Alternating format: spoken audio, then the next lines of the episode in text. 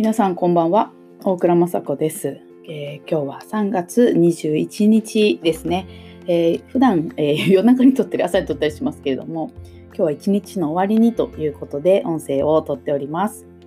えーと、1から3まで自己紹介。そして、まあえーと、テーマ2つ設けてですねお話をしてきましたけども今日第4回目となります。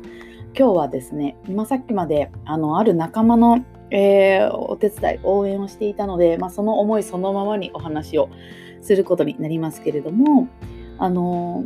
うまくいってる人の、え、お話を聞いてその人があの過去どんなことをしたからあの真似するってよくありますねいわゆるモデリングのお話なんですけども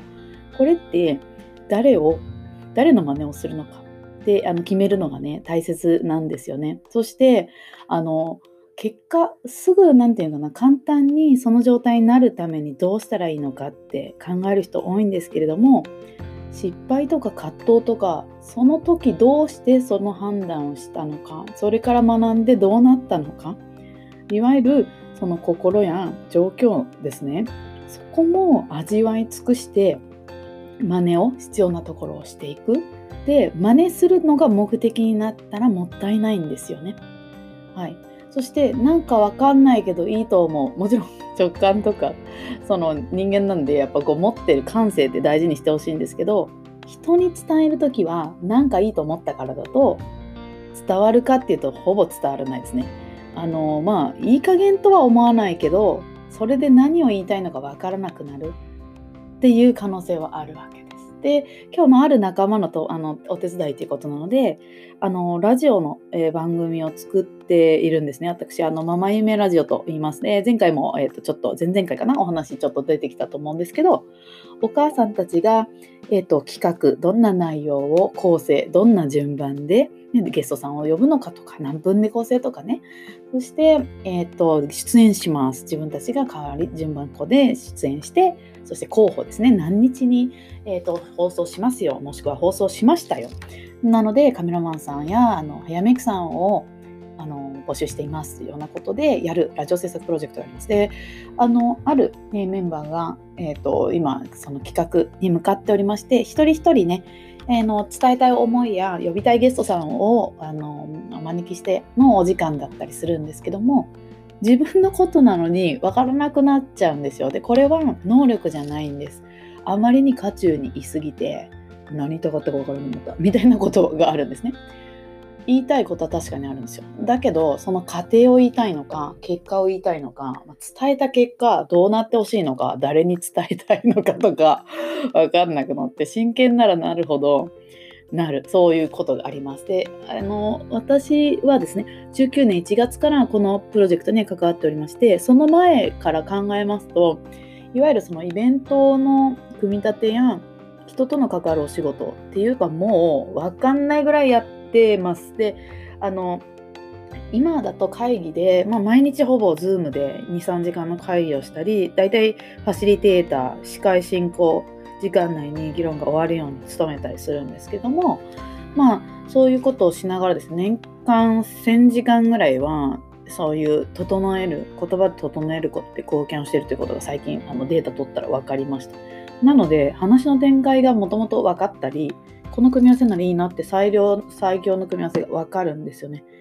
っていうこともあってあの各種プロジェクトではですねあのやっぱ統括とかマネジメントする部門であの鍛えてはきました。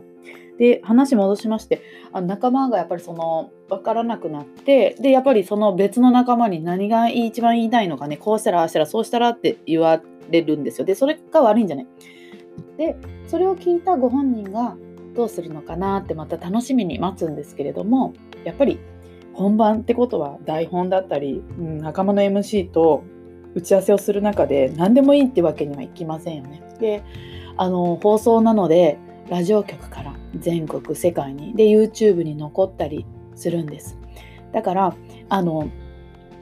なんていうのいい加減な人は一人もいないですよ。だけどなんかこういうことじゃなかったんだみたいなことだけは避けてほしいなと思う。ということでお話をしてあの一緒に整える時間を過ごしました。まあ、小1時間のねミーティングだったんですけども最後にもう仲間もねすごい笑顔であの終えてくれたしそうですなんで分かったんですか？みたいなことであのまあ辿ってインタビューっていうか聞いていけばわかるしこの言葉でいいかなっていう、まあ、要は言葉の力って私いつも言ってるようにその人からしか出ないものがありその情景からしか受け取れないものがありどんなにこうあのねモデリングしたところでその人になるのが目的じゃないんですよね。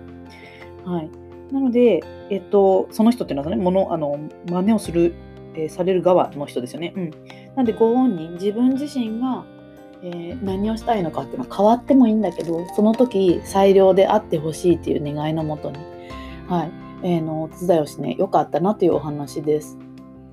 なのであの自分のことは自分がの分かってるようで分かってないっていうことが悪いんじゃないしあのそのためにできることがあるっていう認識があったら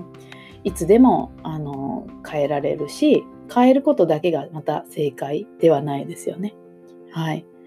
であのそんな時に、まあ、今日もね言ってくれたんですけど思いを話してみるとか助けてとかこれは嫌だ辛いよって言ってもいいんじゃないかとか本当にそうだと思います。まあ、あの全員がとは言いませんがやはりまあ女性はとか、まあ、お母さんはあのそうやって我慢したり私があの伝えればいいんじゃないかみたいに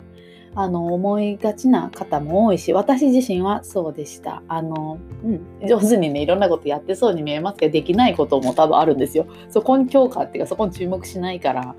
うん、あのできてることしか出てこないみたいな感じなんですけどそこはまあ家族にお願いねって言ったり、まあ、応援するのが私仕事ですけど応援されるうまいこと応援されることも知ってるんだなってあの最近分かってきました。はい、なので今日はあの、まあ、自分の思いをね語る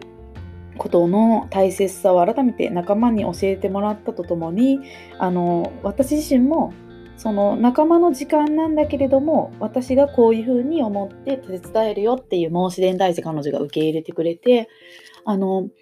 なんかこういう丁寧な作業をせずに例えば放送を迎えるとそんなんじゃなかったっていうのは本意ではないしまたこうすごいこうねあのドヤというか自分のことだけ話したいんだみたいに思われたら私としては辛いなっていうことを MC と共にですねお話をしてよかったなっていうことです。まあそれはドキドキしますよね、まあ、余計なことが言わないでっていう結論がありうるんですよ。で圧になってもいけない。私はそう思うからあなたもそうよね。ねありがとうわっていうあの怖いですね。なくしていきたいと思ってあます。はい。ということで今日はあのやりたいことがあって伝えたいことがある時には他人の冷静なあの力を借りると言いたいことがねまとまりやすいなっていうことを本当にまざまざと体験いたしましたのでそれをシェアさせていただきます。で連休中ねあのお出かけの方や、まあ、コロナウイルスでねお休みで何ですか連休疲れとかあのコロ休暇とかいろんな言葉も出てきててでまあ情報をねたどっていけば今後どうなるのかなオリンピックはとかまあ様々気になることが多いんですけれどもまずは一人一人が自分のね